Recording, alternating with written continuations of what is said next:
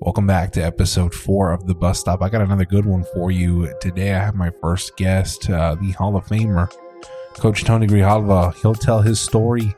We'll talk a little bit about some trending topics, but really, you're going to want to hear his story and his road to being a Hall of Fame coach here on the Bus Stop Podcast.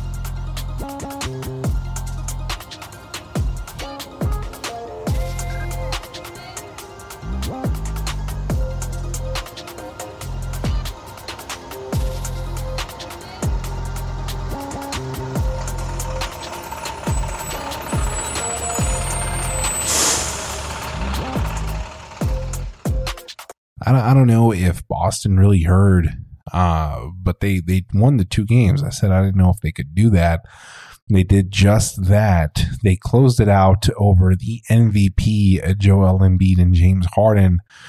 And again, the MVP thing around Joel Embiid continues to cause issue uh, with certain people because they believe Jokic was the MVP and not Embiid. Uh, so the uh, run for the Sixers is over.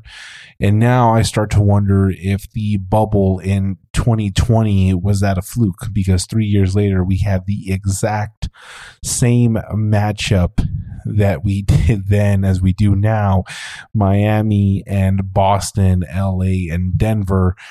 And I, I wonder last time we had LA versus Miami in the end, Miami's going to be a tough out. Both both series for the conference uh, finals are going to be electric. It's going to be a series on both sides where it's going to be hard to tell. It's a toss up at this point. I don't know if history will fully repeat itself with LA and Miami, but I know that it's going to be a tough out for anybody here in the finals. So the bubble, I don't know. Everybody said it was a fluke. I don't know now. Only time will tell. So we'll see. Uh, I just I, Tatum fifty one points in Game Seven. You can't ask for much more from your star player than to put his team on his back and deliver a victory. And it was close uh, for a good foreseeable part, all the way up until a little bit of the third, and then Boston just pulled away in a fashion that um, wasn't very game seven like for the Sixers. Uh, when you're game seven, you want to keep it close all the way through. But Boston took care of business. Uh, the Lakers took care of business in game six. I just don't know uh, what more you wanted to see from LeBron and company. But nonetheless, shout out to Boston for doing the two games that I didn't think they would be able to.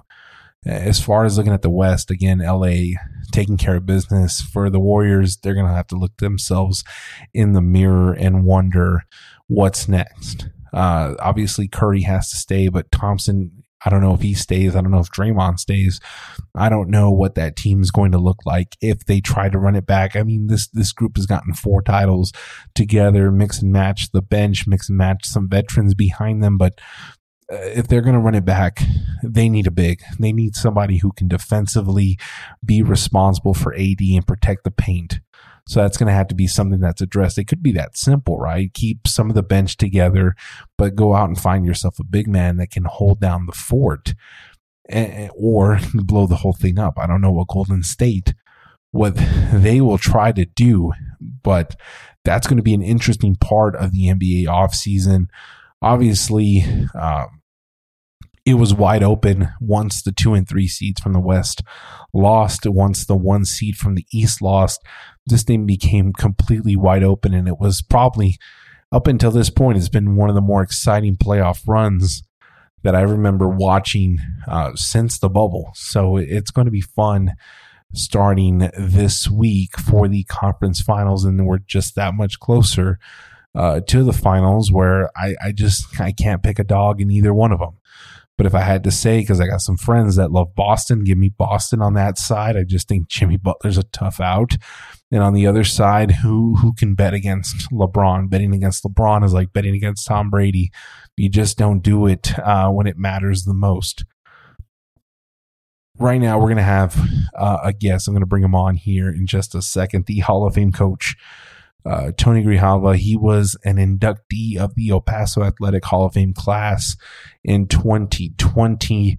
Uh, he was the head coach of Franklin High School from 2000 to 2007. Had a tremendous career in the seven years that he was there. Uh, well, from 2002 from 2000 and 2007, five district titles, four by district championships, and a really magical playoff run that I don't think anybody from that team will ever forget. And he'll tell you more about it. Uh, Elite Eight of the 5A state playoffs, which is something that uh, not done a whole lot, uh, especially in El Paso. And his overall record, get this, was 61 and 19. The guy just won uh, the entire time he was there 61 wins to 19 losses. And you'll hear all about his story and more as, as we bring him on. So, Coach, uh, you sort of climbed up the Tatum pole when it became to coaching. You started off in middle school. And, and, so, talk to me about the journey from middle school to finally becoming the head coach of a football program. Yeah, it's probably doesn't happen anymore. And and actually, I started in elementary school. oh wow! and uh, I started at Alamo in elementary school back in '74, something like that. And uh, uh, yeah, I mean, back in those days, you know, things were a lot different, obviously. And so, uh, you know, I just sort of made my way up from. I, I went to Alamo, then I then I was moved, transferred to Putnam. Uh, then I moved up. I wanted I wanted to actually coach. Uh, well, you know, the funny thing. Let me go back real quick. The funny thing at Alamo back then it was in elementary school, sixth grade, but they had competitive sports in fourth, fifth, and sixth grade. So I coached football, fourth, fifth, and sixth grade, uh, basketball, and track. And so, yeah, I, I think that th- that was a good experience for me because I was the the head coach, the athletic director, the offensive coordinator, the defensive coordinator, the trainer. so that, that sort of got me, uh, you know, sort of used to uh, dealing with different, you know, problems that may arise. But uh, nonetheless, yeah, I, I, I kept on moving up and moving up, and I enjoyed it more and more, and you know, until I finally landed at Franklin. And, and, so when you got to Franklin, obviously fourth, fifth, and sixth, you're managing all that.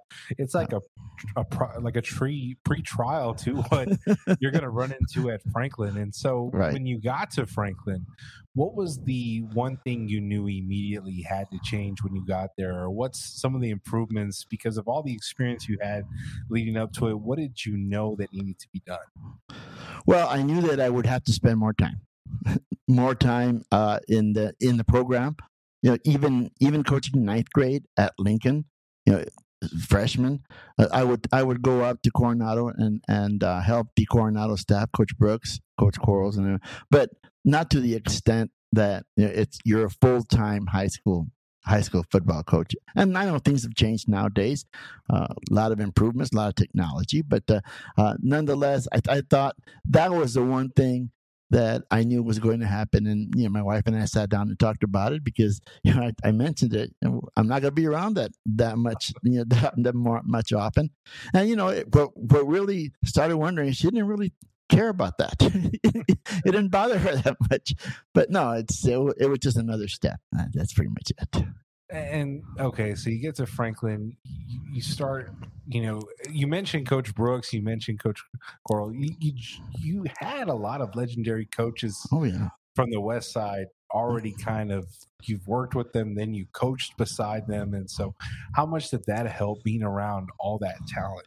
Uh, it was it was tremendous. It's it's it was like another world, you know, going up from uh, uh, seventh grade at Franklin.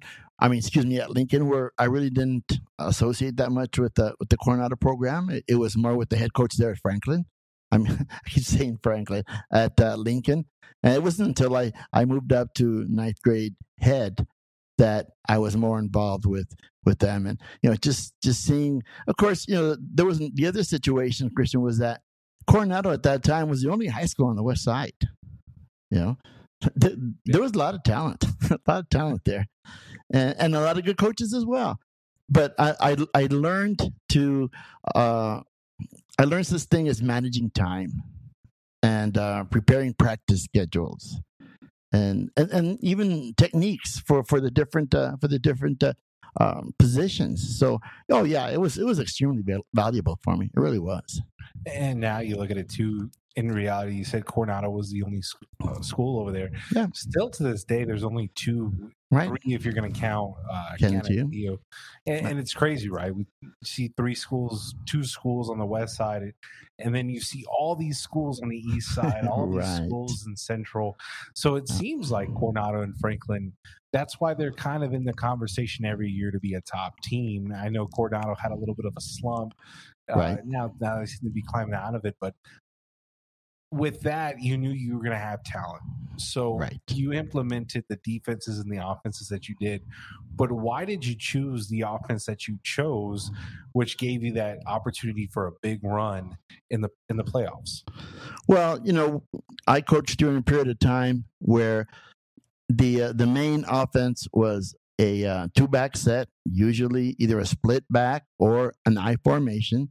Uh, it was isolated, what they call power now. It was isolation, ISO uh, plays and uh, bootlegs and traps and you know things like that. And you know, uh, around here in, in this area, uh, that was that was the right offense to run. It it really uh, we were successful with it. Uh, we, we did it, our coaches did a good job coaching it, and you know we were successful. But then we started to realize, okay, here comes uh, the playoffs. Well, the by district round was still here in El Paso, uh, and then going to what we what we now call the area round, we had to meet, in most cases, Midland Lee. You cannot play power football against Midland Lee. They'll out outpower you at, at any point. You know, and uh, yeah, we just got tired of going over there and getting to the second round and you know getting beat and coming back home and and that's the way it seemed to be for you know for quite a while and, and it wasn't until I, I actually went to a football clinic uh, early on and and uh, I, I uh, listened to this coach from back time back at that time it was Baytown Lee I remember and uh, he was implementing the spread offense. You know, w- w- one of the first ones to, to do that. Uh, I think it's outside of Houston, um, and he's showing film. But then you know, you look at the film and you you see the the offense, the way it's run, the trips, the the open sets, the empties, but then you look at the quality of those receivers and the quarterback, and I'm thinking, well, I don't know if we can do that here, you know. But uh, hey, you know, we took it one step at a time. You know, started implementing first a one back set with a tight end, okay, and then moved it around and no tight end. Now, now we're going to open both sides of the formation, and you know, just little things like that. And uh, we found that it gave us uh, a better chance against Midland Lee. The last year that we played Midland Lee with Cedric Benson, uh, we played in the Sun Bowl. Uh, we lost by six points, but we had been losing by 40. And it was because we made them adjust. We, we made the, they, they couldn't play that five man front anymore. We had to make them adjust and, and move things around. And so I decided, well, hell, if it works that year, let's go ahead and continue to to improvise and, and improve it. And that's what we did. And did anybody give you, uh, you know, maybe grief or pushback? Was there sort of resistance within the coaching staff, the parents? Was there other coaches around that were saying, "What are you doing, coach? This is not what we do here." Was there Right. anything like that during that transition? Well, th- there was a little bit of talk. I mean, you know, us- for us at that time when we were starting off at Franklin, it was, you know, if it if it ain't broke, don't fix it. You know, and and and uh, I, and like I said, it was fine when we competed here in, in the area here in El Paso and in Las Cruces. We we played the Las Cruces school, but uh, you know, uh, we we were I wanted to get a little bit further. You know, push it a little bit more. And in order to do that, we, we did have to, you know, we did have to sort of change.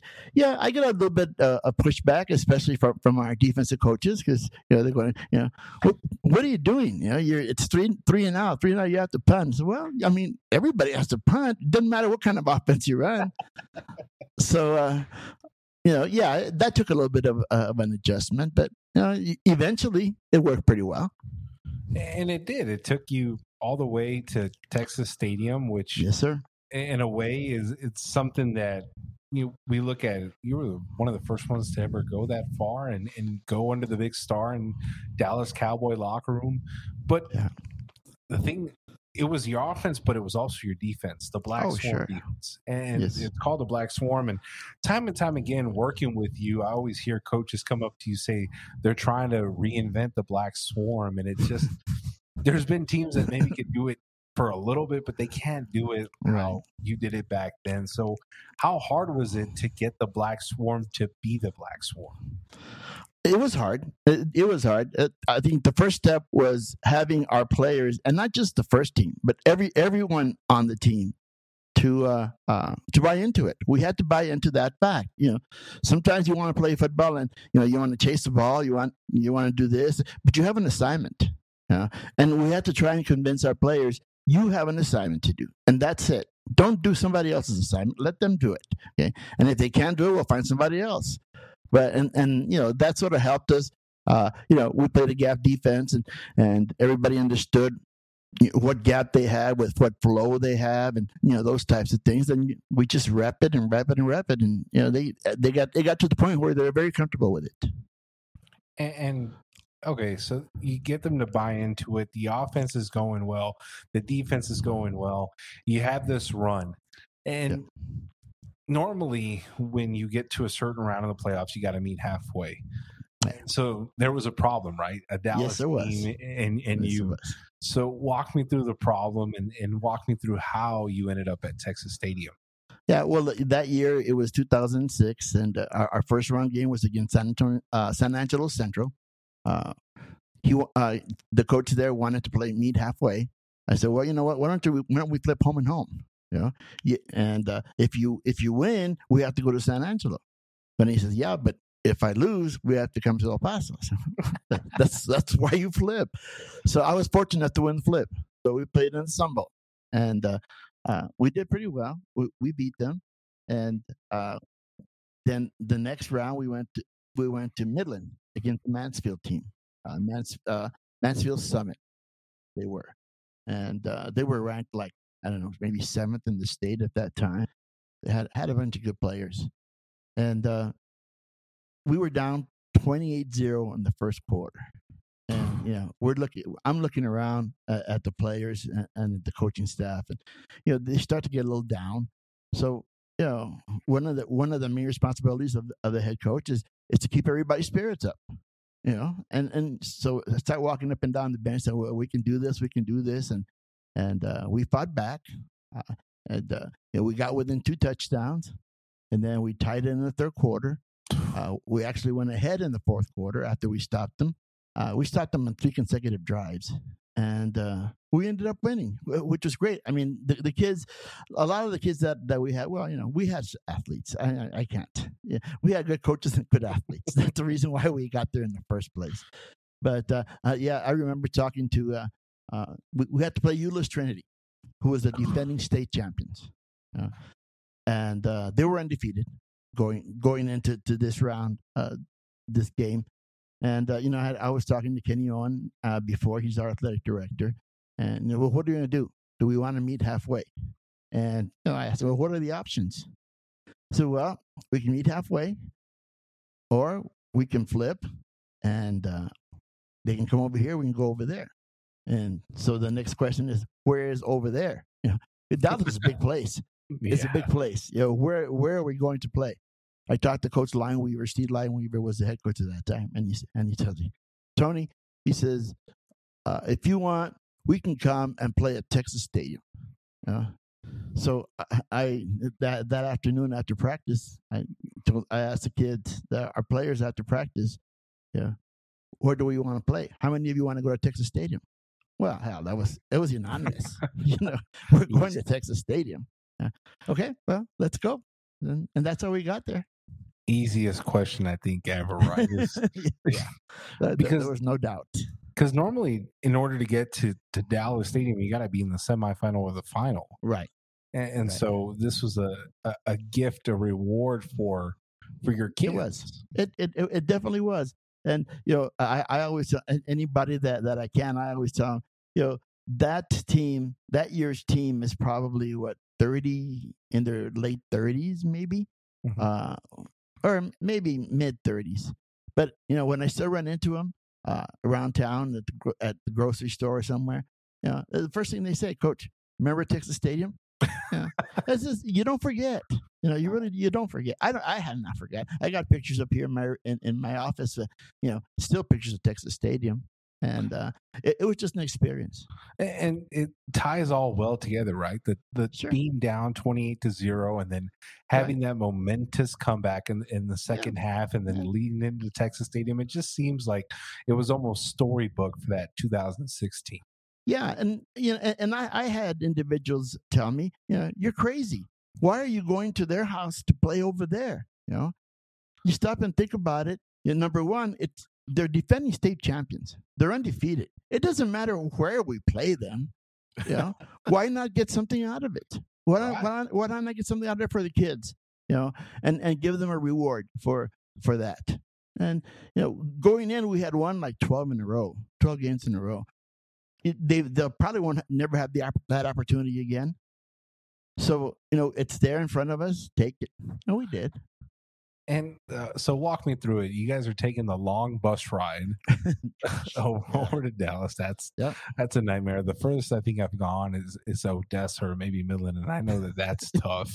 Right. uh, on a bus full of kids. But so you take that long bus ride, you get to Dallas, you get to Texas Stadium. What's that first initial feeling, and what is the first thing you guys do when you get to the field?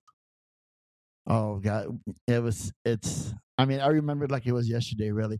First of all, it was a. It, it ended up being a twelve-hour drive on on the bus. Uh, that in itself was uh, was a challenge. But uh, uh, anyway, uh, we got there the night before. Uh, went to went to dinner and then went to the room and, and, and the next day figured okay now now we'll we'll take them to Texas Stadium and I mean even even now some of the things I mean I'm sure things have gotten better at at uh, at uh, professional stadiums but you know they have a ramp where the buses actually drive down into the right in, almost to the locker room you know and they go in there and get out you don't you don't have to carry the bags anywhere you just carry them straight from the from the door of the bus into the locker room maybe eight steps Wow. that that that in itself and then yeah uh, i i was you know we didn't have the cell phones or the cameras back then. I, I wish we had you know it, it would have been a lot it would have been a lot better all we have are memories to depend on. But anyway yeah, y- i start to see the kids walking down that ramp and and as you get closer to to the field you know things start opening up but it- it's still it looks like like it's dark you know? Well it's dark just because of the hole in the roof you know? We uh, we've all we have all seen the hole in the roof and what it looks like but to actually experience it and and be there uh it was it was it, it was totally amazing. And then you know you look at the kids they're, they're running around like little third graders you know jumping up and down and yeah there there's that there were the cowboy lovers that were uh you know taking in everything and there were the cowboy haters that were stomping on the star and uh, you know you you got all kinds but uh, uh, they enjoyed themselves and and that's that's what we were there for. And and that is something I think they'll never forget. You'll No. never forget. But No. you're you're right about you brought up technology, coach, uh, with you know not having the camera on the phones. If you had the technology that's available to you now, as far as Hudl goes, as far as Yeah. these programs, how much more different would have it been for you as a head coach? Well, it would have been it would have been a lot easier to prepare our teams in order to coach them correctly. Uh, that that's for sure. You know, one of the things, uh, the uh, the day of the ball game that we're out in in, uh, on the field in pregame, I was talking to Coach Lineweaver, and the first thing we, he asked me was, uh, you know, how many how many coaches do you have on staff? And uh, uh, we had one coach that stayed home, so I told him we had seven, and he goes, "Well, I have 18. and and that was that was back then you know? But now you, you look at things now and i mean there's no way i can relate you know? I, I i've told the story and, and you know the old veteran coaches know this. When we had to trade film for uh, for the playoffs we actually had to drive to odessa and lubbock and san angelo and physically trade uh the, the vhs tape. So we had to do you know. now all you do is press a little button on the computer and it, everything comes up yeah so the, the, those that's just one example of of how differently things are and and of course, you know, everything else has evolved as well. You know, the offenses and the defenses. You know, and uh, I was I was at a football clinic a couple of weeks ago, and you know, I was listening to defensive coaches talking about three man fronts, and like for me, and then for people my age, I don't know how many people there are my age, but uh, for those for those of us that are left, a three man front was unheard of, right? Because because we played running teams, we we played against power teams. Now, yeah, if you have a four down line, they better be athletic, right? And those linebackers better be athletic, and and most of the time they are. You know that that's how that's how everything has evolved. Eh, everything has evolved. Uh, and it's grown, but for some reason, and, and maybe you could shed some light on it. For some reason, a lot of coaches, especially here in El Paso, they still look to you. Your your impact on the game has not gone away. And a lot of coaches love to come up to you for advice. They like to come up to you for approval. They they they continue to pick your brain, even though you're not in you're you're covering the games, but right. as things have shifted and evolved and look different, people still turn to you and, and that that's amazing in itself because I've worked with you for these past few years and I can I can see it. Your impact hasn't gone away and I don't think it'll go away, but uh, shed some light as to why maybe some of these coaches continue to look to you and up to you. Well, I mean, uh, first of all, I uh, it was my choice to stay around football. Uh, yeah, I could have very well 15 years ago. I, have been retired 15 years. 15 years ago, I could have just said, okay, I, am done. I'll, I'll, forget about forget about football. You know, I'll move on with my life. But I, I couldn't do that. I had to find some way of staying in football, and and uh, calling football games. That was the way. You know, that was the way to stay close to. Them.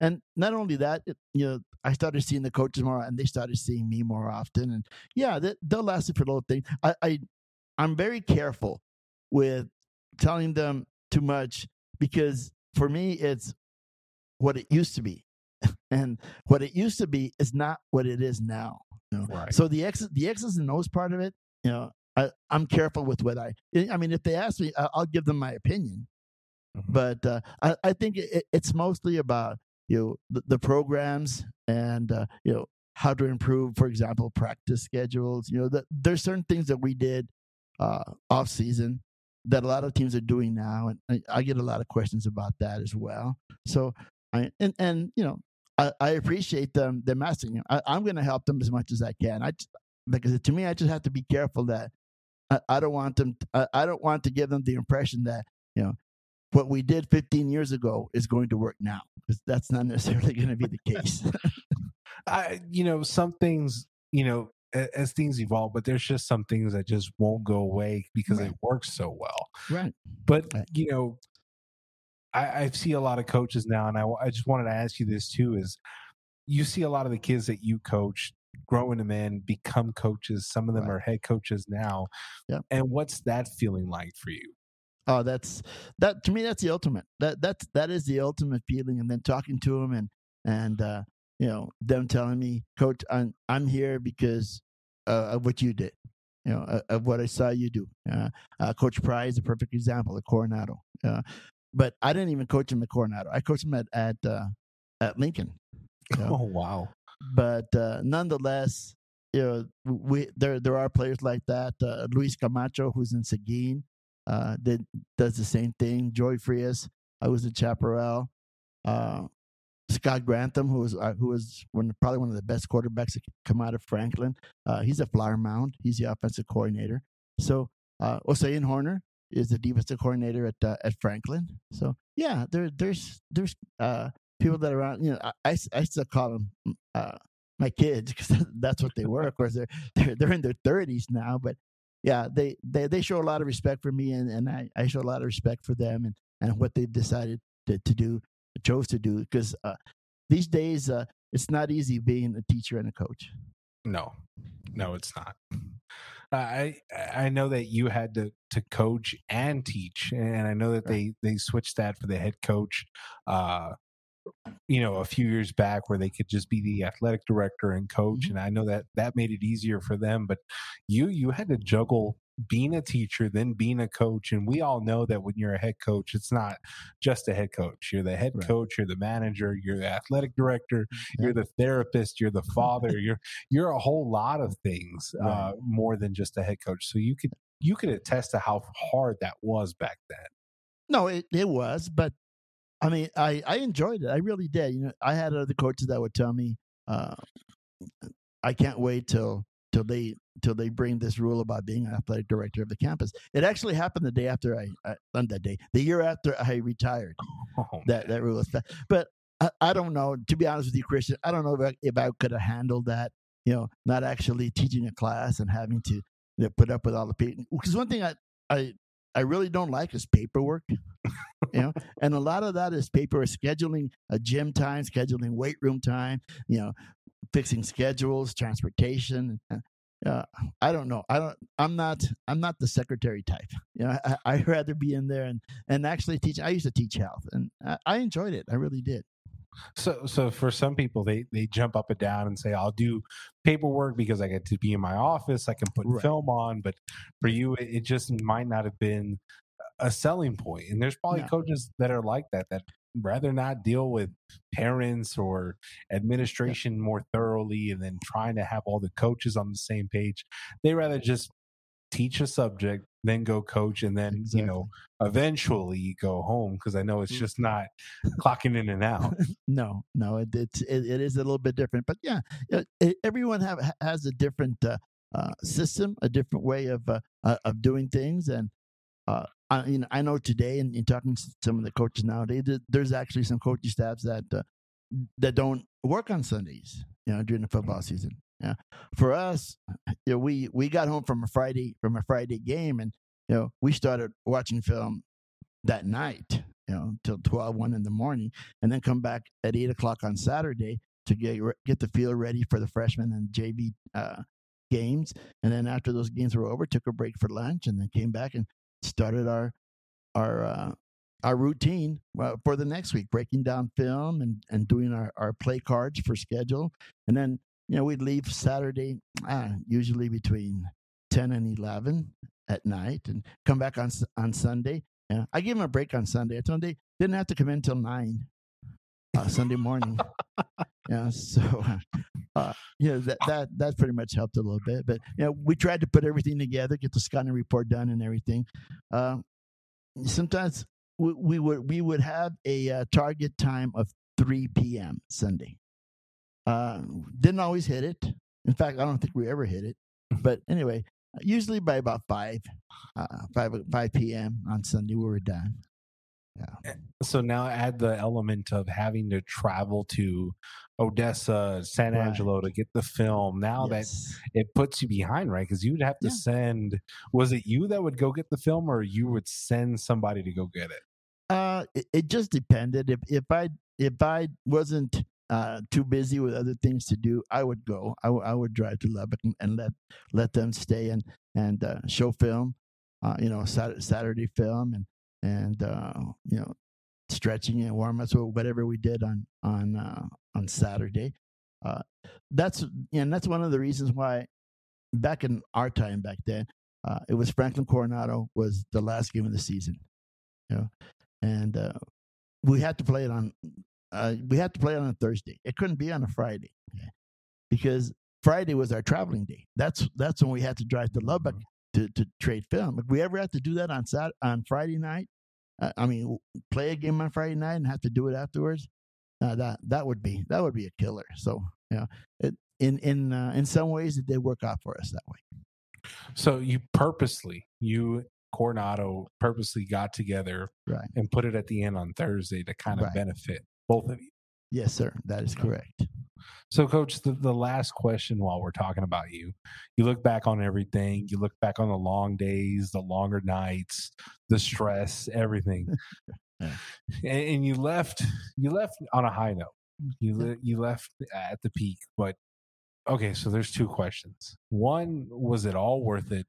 And two, did you ever have that inkling to turn back and do it all over again? I would uh, I would not trade it for the world. Uh, it it was something I you know to this day, uh, and and as, as we're talking about, you know, as we're talking right now, Christian, it, it's the, those memories that come back. You know, it's you have to you have to have been in those positions to actually truly enjoy it. I mean, I can talk about it, but unless you experience it, it it doesn't. Uh, it really doesn't. Uh, it, it's not worth uh, to be able to try to explain it. Uh, the other thing is, yeah, I I've thought about several times going back. I I, I really would. That, but I I I would like to go back on my terms, which most school districts don't don't really uh, would agree to those terms. Yeah, I, I would like to go back without without having to teach, and then you know just just just do the coaching part. And I mean, there's uh, I, I know there are some coaches that are that are doing that, but uh, I mean, I'm 72 years old now. I, I don't know how much I can take being out there in the sun for two and a half hours every day, and you know that sort of thing. But uh, you, never know if if it wasn't for uh, you know my age, uh, and, and that's why I look forward to to working with you and Monster and and Ace and and having to actually be there on Thursday nights and Friday nights. That that gives me not the full rush, but it gives me enough of a rush to to keep going. Yeah, it's just enough, right, to kind of yeah. keep it you know, and I, yeah. I, feel the same way too. When you when you get there on a Thursday or a Friday and it's it's game day, everybody's in their you know dressed to impress. The coaches are in their polos, the uniforms yep. look nice, and we're just on the field soaking it all in without exactly. having to have the stress right uh, of trying right. to deliver yeah. a victory. Yeah, yeah it's, yeah. to be the I nice touch. You know the the actual rewards, uh, Christian, and I mean you know this because you, you played as well. Uh, the actual rewards are you know being on the field and and working with uh, fellow teammates and, and with coaches that uh, uh, that actually care about what's going on. You know, because right. at the bottom line, at, to me, the the worst day of the year for me every year was the day that we lost our last game. Because yeah. I, I knew that those seniors they weren't coming back. You know, right. we we we worked with them for four years. You know, and saw them grow up, and then all of a sudden, after one game, they're done. Yeah, you know, that that's what really that's what would bother me the most. I, I I think you bring a good point because for a lot of seniors across Texas, they're all going to end on a loss except right. for one team, one. except for the state title champion. Mm-hmm. Everybody has to go home because of a loss. And I think that's yes. what it hurts more because you're trying to avoid it. You're trying to avoid the inevitable of eventually you're going to find a team that's better than you, bigger than you, stronger than you, and it's going to be an uphill battle. Right. But that's it. And you have to you're at a crossroad where you're going to have to go all out because you know this could be the end. Yes. And at the same time, you're going to defeat yourself because you know it's not good enough. Right. And, and you hit that crossroad and it gives you that mix of emotions. But then when it's all over, the only emotion you have is just feeling down and disappointed that it oh. ended when it ended. That, that, exactly right. I mean, you know, to just uh, off the top of my head, I feel we were in Midland uh, this past weekend to, to watch Southlake Carroll and uh, and Americas. Congratulations to Americas, by the way, did a great job. But uh, you know, it, it just struck me to to sit there and watch the team from Southlake Carroll uh, who are two-time defending state champions, yeah, actually get knocked out of the tournament. I mean, they they they stood around in the outfield, so just hugging each other, and for it must have been 45 minutes. They they couldn't. It it, it, it couldn't. I, I, guess it didn't dawn on them that right. Uh, it's over. You know, it's over. I mean, for so, two years you advance as far as you yeah, advance, right? And right. then you take like a, a shorter trip around, and it's got to shock you a little yeah, bit, right? Yeah, yeah, most definitely, most definitely. And and uh, I think, like I said, that that's that's what would bother me the most. Uh, you know, preparing that last week, knowing that you know we're playing Euless Trinity, and uh, unless things go really well, you know, the, the chance is not very good. Not to say we're we're going to go out there and say, okay, go ahead and beat us. You know, I mean, we were close at halftime that that day, but it's still they're they're at a different level, and so you know sometimes you have to be realistic. Uh, you still you're still going to give it all you have, and and and our team did that year.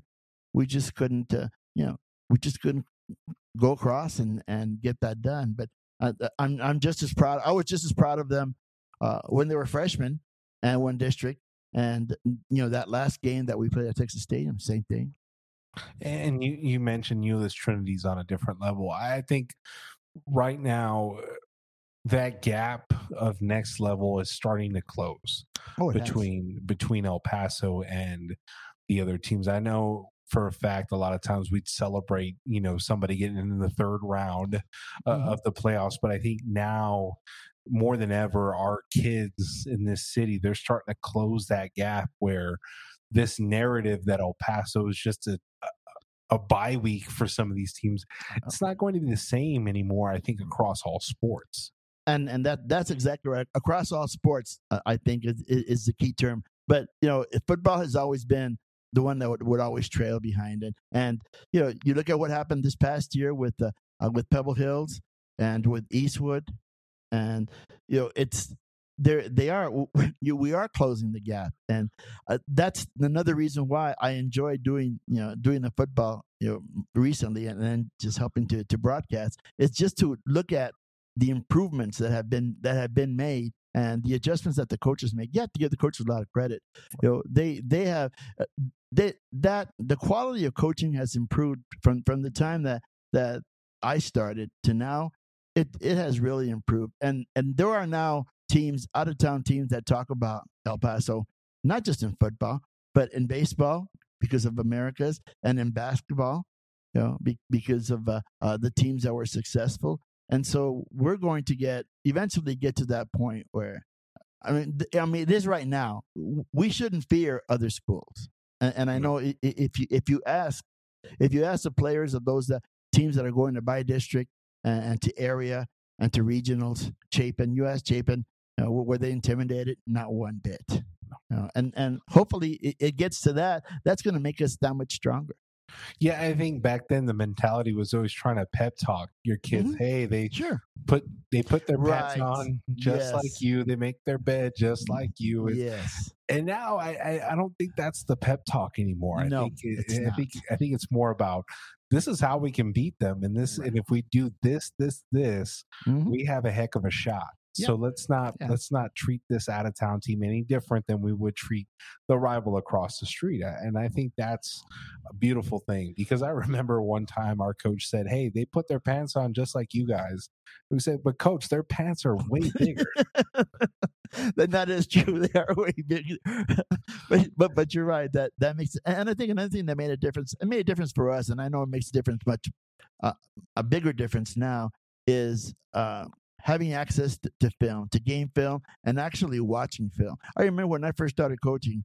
Uh, the the coaches would watch film and break down film, but they wouldn't show it to the players. You know, they just make their own adjustments. Now today, you have to watch. You have to watch a opponent. You can't tell them they're the same. They put their pants on the same. You you have to put it on film and actually show. Look, this is what they do. This, these are the mistakes that they make. Mhm. You know, and let's capitalize on those. Yeah, I think you're right. With with social media, with the access of everything, you can see Yeah. teams for who they are a lot faster and a lot Sure. more uh, quicker in your face. You understand that this team is beatable, and then you can find pinpoints where you're relatable to them. Yep. Where Yep. they, you know, they do this just like we do this. Uh, right. Their offensive line is maybe just a little bit bigger than you, but it's not that much more of a difference anymore. Uh, their quarterback is the same size as our quarterback. He's 6'2, our quarterback's 6'2. So if they can do it, we can do it.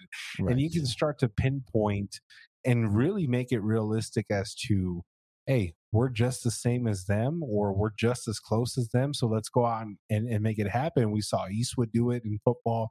Yep. We saw Pebble Hills do it in football. We saw Chapin do it and Andrews do it in, in, in basketball. And now we're starting to see it with, with Americas in baseball. Right. you know. With, with Americans and, and with Hanks. You know, I, I don't know if you've seen that Hanks team, but you know, they're I think right now they're 39 and 1 The softball team, right? the softball team. Yeah, they And, are uh, tough.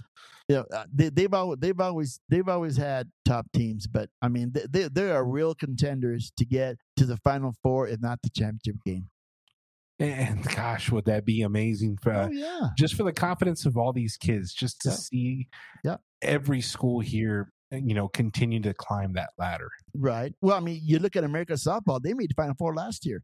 So you know things are improving as far as the the softball programs are concerned. You know, soccer You know, El Paso's always good in soccer, It- but it's just it's just that to me, in being here for this long, I think it's it's the mentality. The mentality has mm-hmm. now changed for El Paso.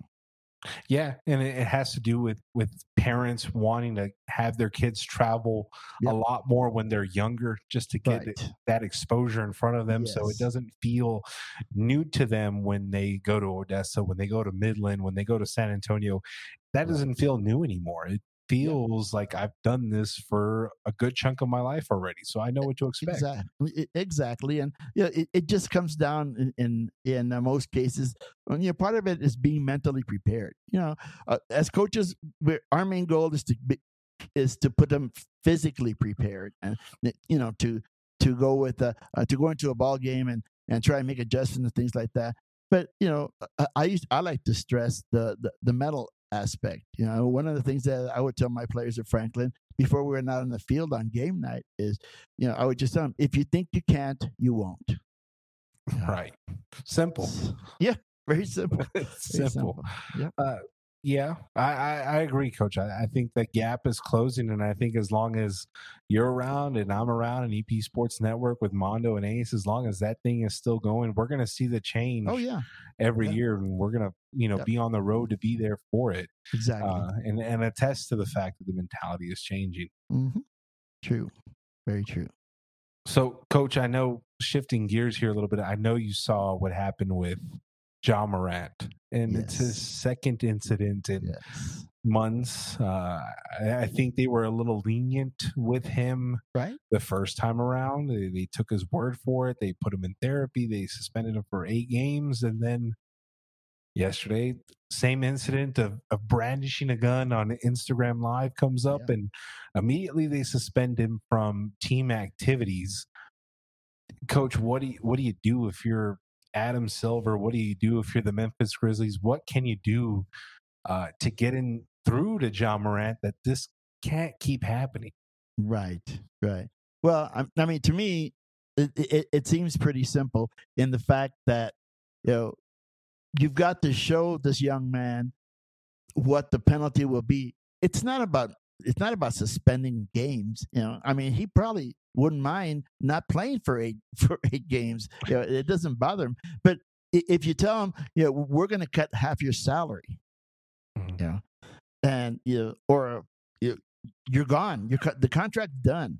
You know, uh, I mean, I'm, I'm sure there there are ways to do that, but uh, it, it's got to be a serious enough uh, consequence, punishment for him to want to change the behavior. You know, talk is cheap, uh, and and and I heard we all heard him talk about. You know, he he went to counseling and and now he understands this and he understands that. Apparently, he doesn't understand. it. So I I mean, if if uh, if the if the NBA is going to keep on treating it this way, and okay, we're going to suspend you again, we're going to suspend you again, you're not going to see any change. It, it it's not, it's just not going to happen. Uh, you know, you have to get to the root of the problem. To me, the first thing that I that I always think about in, in these situations is, uh, uh, you show me your friends, and I'll show you who you are. Right. Absolutely. I mean, recording. Why are we recording on Instagram Live while, while we're listening Yeah. to music? I mean, we don't. There was only a hundred and something people watching, which isn't a lot, but Right? it only took one to record Yeah. and, and find the weapon, and then boom, it took one person. Yep. And, and there's no reason to, for him too. I, I if you watch the Instagram live, his friend immediately dumps the phone down when he sees the gun comes out. So his friend is trying to look out for him. So it's Yeah. not just the friends being dumb, but Ja's kind of Ja Morant's being dumb too. You don't need to pull it out. I know Mm-hmm. in Memphis that it's it's a little more dangerous and Right. celebrities have died. So I understand Right? ha- owning the weapon. Yes. I don't have a problem with him owning it, but Oh, I, but there's a problem brandishing it for the entire world to Mhm. see. There's nothing wrong with the protection. The, problem is, is you keep showing the world that you have the yeah protection. yeah yeah, and and you know because the, the other thing is you know Ja Morant is a he's a role model Right. you know i mean uh, the kid has enormous talent on the basketball court he really does uh i mean he's he's just yeah he's head and shoulders talent wise but and you know th- there are kids that are going to look after uh, up you know at him and you, you can't you can't you know put videos out there holding guns after you have been told not to do it. Right. Uh, I, I just I, I don't understand. I, I really don't.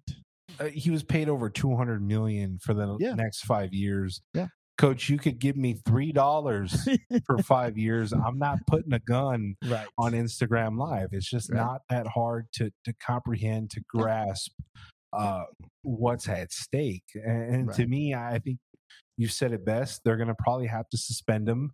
Uh, I would think in the 20 to 40 Yeah. game range without pay. And I, I think 20, the, the minimum has to be 20 Yes. because he would automatically disqualify from any awards at Mhm. the end of the year. He couldn't be named all NBA team to anything because the minimum is 65 games that you would have to play. So 20 off of 82 takes him immediately off of that. So that kind of cuts into his bonuses. So I think that's a good starting point. right. I I think for Nike, they they gave him a signature shoe, and I wonder, uh, you know, that conversation with Nike, Right. are they going to give him a second shoe? I don't know. Uh, and and for Memphis, uh, they're trying to maybe restructure that contract so they can protect themselves as well.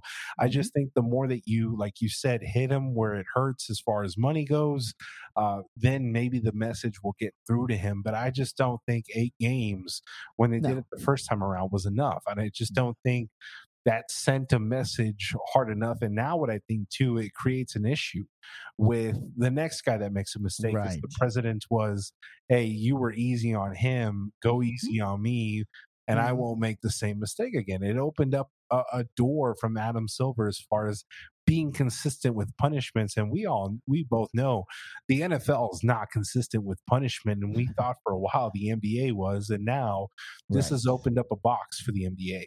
Right, it certainly has, and and now you, you you're not just talking about one individual. I mean, he's the one that caused the problem, but you know, you're you're talking about you know the whole structure of the NBA, and you know having to be in a situation where you know, I mean, even today, I mean, there, there's critics right now that are that are talking about you know why are you giving him another chance? Why is he you know why is he still there? Why are you still paying him? I mean, you know, it's it's just uh, uh it gets to the point where where you know, the way that people look at the NBA now, for some people, it might be a little bit different. And, and I know he's 23, and I know that that's young, but he's not a typical 23 year old. He's got 200 million dollars uh, that Correct. due to him within time before he's 28. So he's not a, a typical 23 year old. So these are not typical situations. So he has to walk a cleaner line. And to Mm-hmm. me, this other point is this is when you appreciate a LeBron James a lot more, a Steph Curry Sure. a lot more.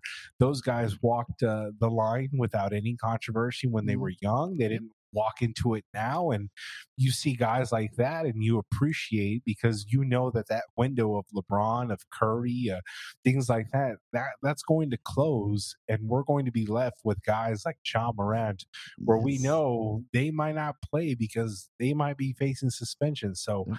I I think it, it lets you appreciate the, the superstars that we have now because the future is not very clear as far as who's going to be those guys. And and that's very true. I mean that that's a great point to bring up.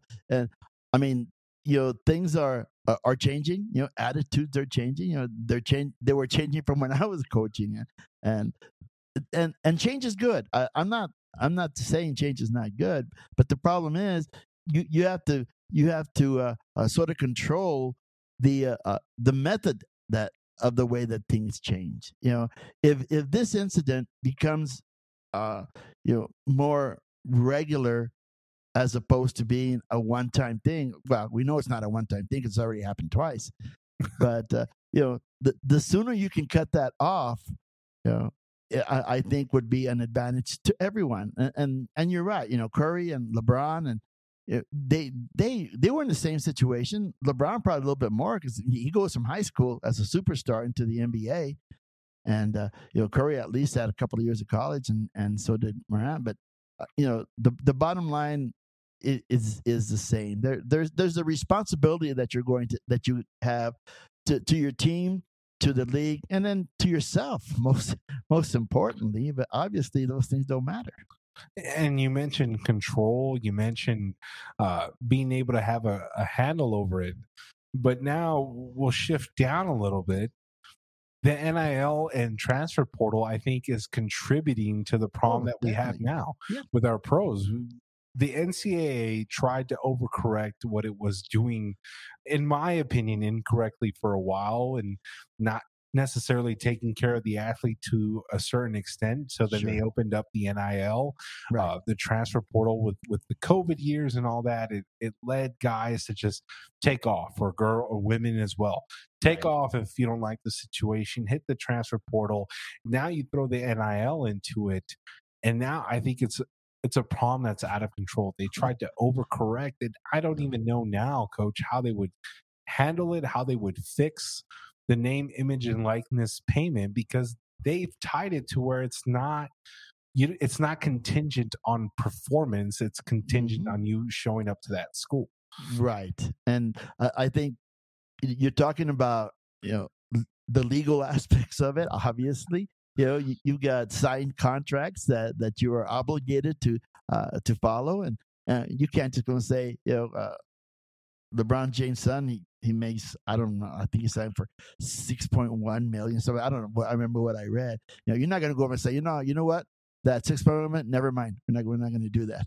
You know, No. I mean, those you can't you can't do that. So, uh, and, and then like you mentioned, the transfer portal that that just that just opens opens things up for uh for everyone. Yeah, and uh, I guess in a way, rightfully so. I mean, we've been we've gone so long with universities making multi million dollars on athletes. Mhm. Okay, and that's the reason why all this started to begin with. Okay, and like you said, they wanted to sort of even it out. But now I think it's gone a little bit, a little bit more than what they thought it was it was going to be. Right. And and, and it's it's it's about the uh, uh you know the athletes that bring in the money. It's it's not it's not everyone, but uh, I mean it's enough to to throw the balance, especially with the portal, to throw the balance nowadays. I think more importantly in, in basketball than in football, although it does happen in football, but but in basketball, you know, I mean, teams or excuse me, players just jump from one to the other. They don't like it mm-hmm. here this year. Man, let's move. Let me move over here. See if I can get some over here. You know. it, eh, you got guys who I've seen that they're going to be seniors and they're transferring for the fourth time. You got you got guys that are going four years, four different teams, and then I, I just think the NIL was not constructed in a way that was no. productive.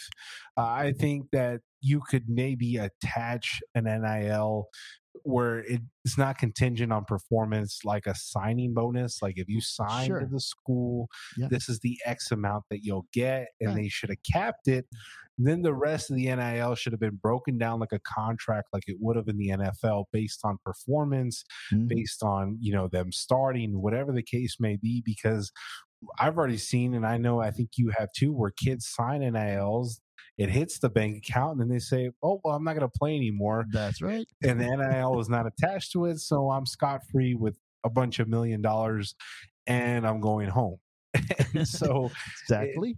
to, to me I, I think the the ncaa has allowed this to get out of control ever so fast yes. and I'm not sure how they can reel it all in, or if they say starting this time uh, in two years, it's the NIL is contingent on performance. The transfer portal, we got a limit how many times you can transfer in a four year span.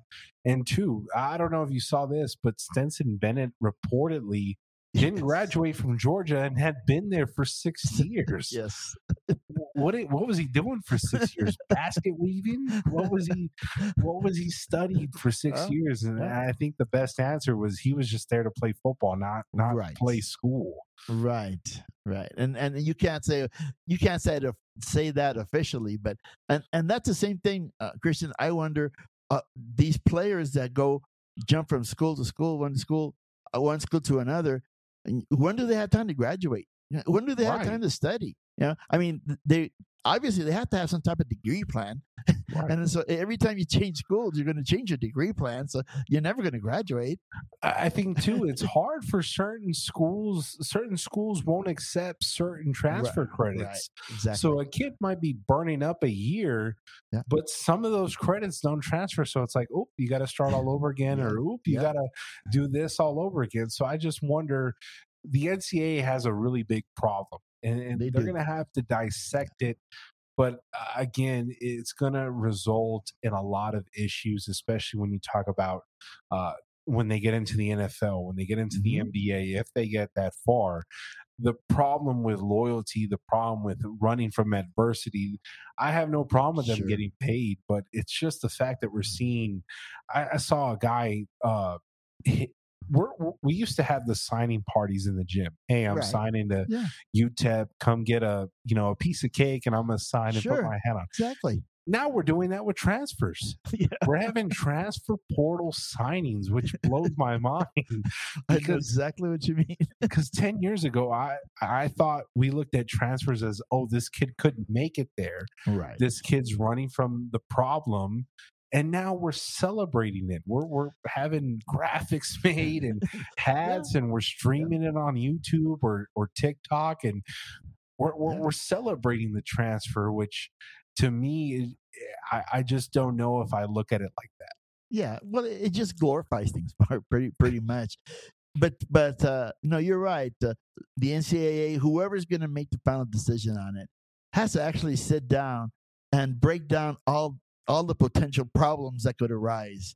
And and, and like I said, it, it it may be a situation where okay, you can enjoy it now, but come in uh, 2025 or 2028, whatever, then Right. everything's going to change. Well, yeah. In the meantime, what's going to happen? It's the, the same thing that's going on now. And I just think when you have guys who are six years in, or because of COVID, because of redshirt, right. you know, we're still feeling those effects of the Yeah. COVID year. Yeah. The only kids that are really suffering right now are the are the high school seniors because they don't get recruited to come No. start. They don't get recruited to. They're they're recruited to like for the future. Like, hey, you come to our program. Uh, maybe when you're a junior, Mhm. and you're redshirted, then we can start you. And, and for a lot of kids, that's hard to swallow. That Yeah. you're going to have to spend three years, redshirt year, then two more years under the program, and then maybe the last two years you can start before they transfer somebody in, before they right. move somebody from JUCO. So to to me, the, the only ones that are suffering right now are those high school seniors, and they're still with all that, with the COVID year, with the red shirt year, with everything that we've seen, they're the ones that are going to continue to suffer for the foreseeable future. Yeah, they will. And and you know, I mean, it's tough enough graduating high school, looking around for for a place to play. Uh, you know, trying to get get the best deal you can. I mean, you know, I, I'm not talking about the top notch, you know, players that are going to be recruited anyway. Uh, but uh, you, you you have a hard enough time trying to figure out, you know, where, where would I like to go? Where am I going to fit? And now you put you throw this other problem into that, and and now it's I mean, I wouldn't be surprised if, if we have some very good athletes say, you know, you know what? I'm just going to go to school. Yeah. Yeah. Yeah. I'm just going to focus on me. But I, I think, too, there's an opportunity for those lower D2s, Yeah. uh, those JUCOs to kind of step in and say, hey, you know what? We understand that you're going to want to transfer out soon, but why not get some college tape uh, while you're at it? We know here at a JUCO, eventually you have to leave. We're only a two year. So Mhm. why don't you come put some tape on? Because if you go to that big D1 school, you're going to sit regardless. So it's going to be harder for you to transfer. But if you come here, you can actually get some real film and we Mhm. can help you get out of here. Right. I I think Right. that that has to be the point where though where those high school seniors and those JUCOs and lower D two, uh, maybe lower D one programs can can marry and amend the Yes. issue hmm but put yourself in the NCAA's shoes. You're the you're the you're the one coach. You're the guy. You're going to make the decision to to amend all this. What's the plan with the NIL with the transfer portal? Gosh. I mean, there, it was easy to get into it. Well, no, it really wasn't that easy, but, you know, it was fairly simple to establish the rules the way they are now.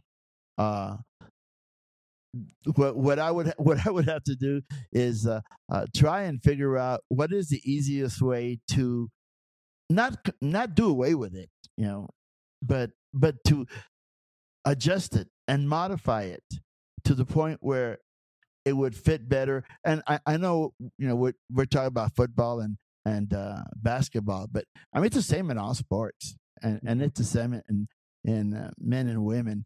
So in in general terms someone obviously not someone more than someone but people some people are not going to like whatever it is that whatever decision is being made right yeah it's it's not uh, not everyone's going to be in agreement with it uh, I, I think to me the the the most worrisome thing is uh, the contracts the legal aspect of it. Right.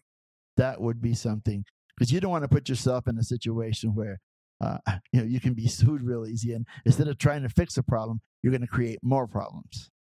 Right. I i think the the easiest thing out of everything is to change the nil from contingent on going to a school and making it to where it's treated like I said, like an NFL contract or an NBA mm-hmm. contract. Signing bonus if you enroll and, and, come to this program, but the rest of it is paid off whether weekly or monthly or seasonal, as soon as you play for this program. Yeah.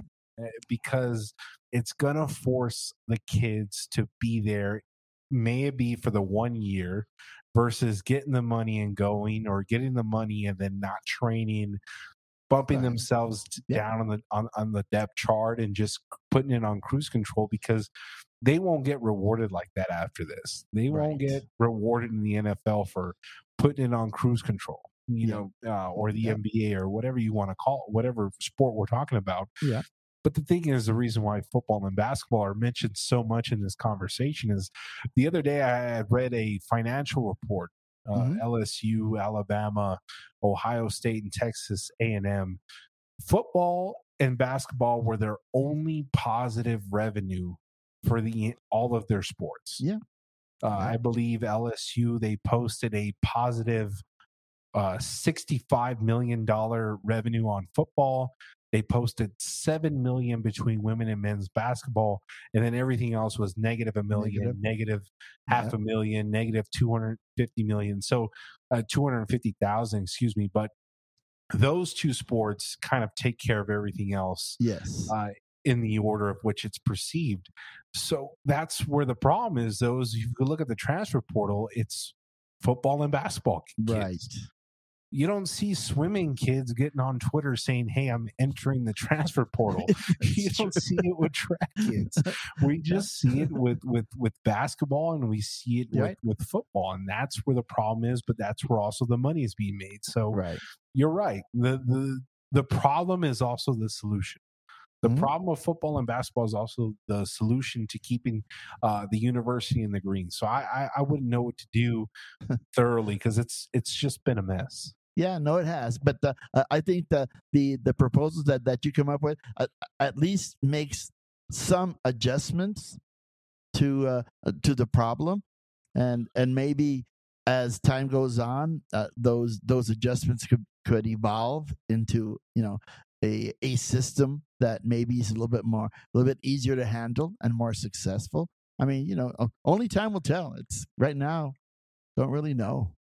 Right now, it's a mess, uh, yep. but at least it's a competitive mess. At least it we is. still yeah. uh, find ways to enjoy football and basketball. And uh, right. you see uh, you still see teams like St. Petersburg or um, the little Cinderella team that right. probably has no NILs, probably has no endorsements, mm-hmm. and they will beat up on a one seed. That's what makes basketball right. yeah. all that much worth it. And then yep. with with with SEC football and all the big uh, power schools, we're still seeing a struggle at the top. So it's still right. the sport is still interesting. It's just an internal mess up and down, and yep. I, I just don't know when they're going to fix it. But I, I think we'll see something uh, down the road because this is not sustainable for the NCAA. Yeah, no, I, I don't think it is either. Uh, I think at some point, you know, some things are going are going to have to change, uh, you know, in order to to adapt to to what's going on. Yeah, I agree. And uh, I, whenever they d- get to that decision, I'm sure uh, we'll get on a podcast, uh, probably with Mondo, and we'll Yeah.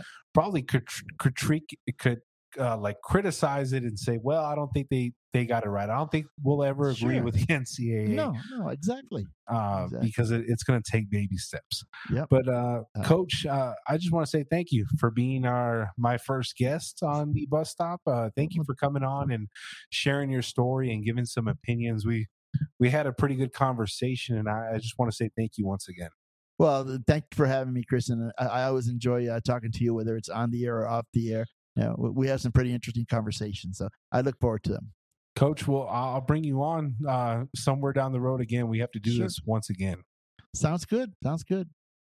So again, a big thank you to the Hall of Famer Coach Tony Grijalva for stopping on by on the Bus Stop podcast. That's going to do it for us here today until next week. But uh, interact with EP Sports Network across all social media. Let me know what you think of the show. And don't forget to like, subscribe, follow, rate, whatever the wherever you get this podcast, please interact with it. It helps us out here on EP Sports Network. But until next week, thanks for stopping by on the bus stop.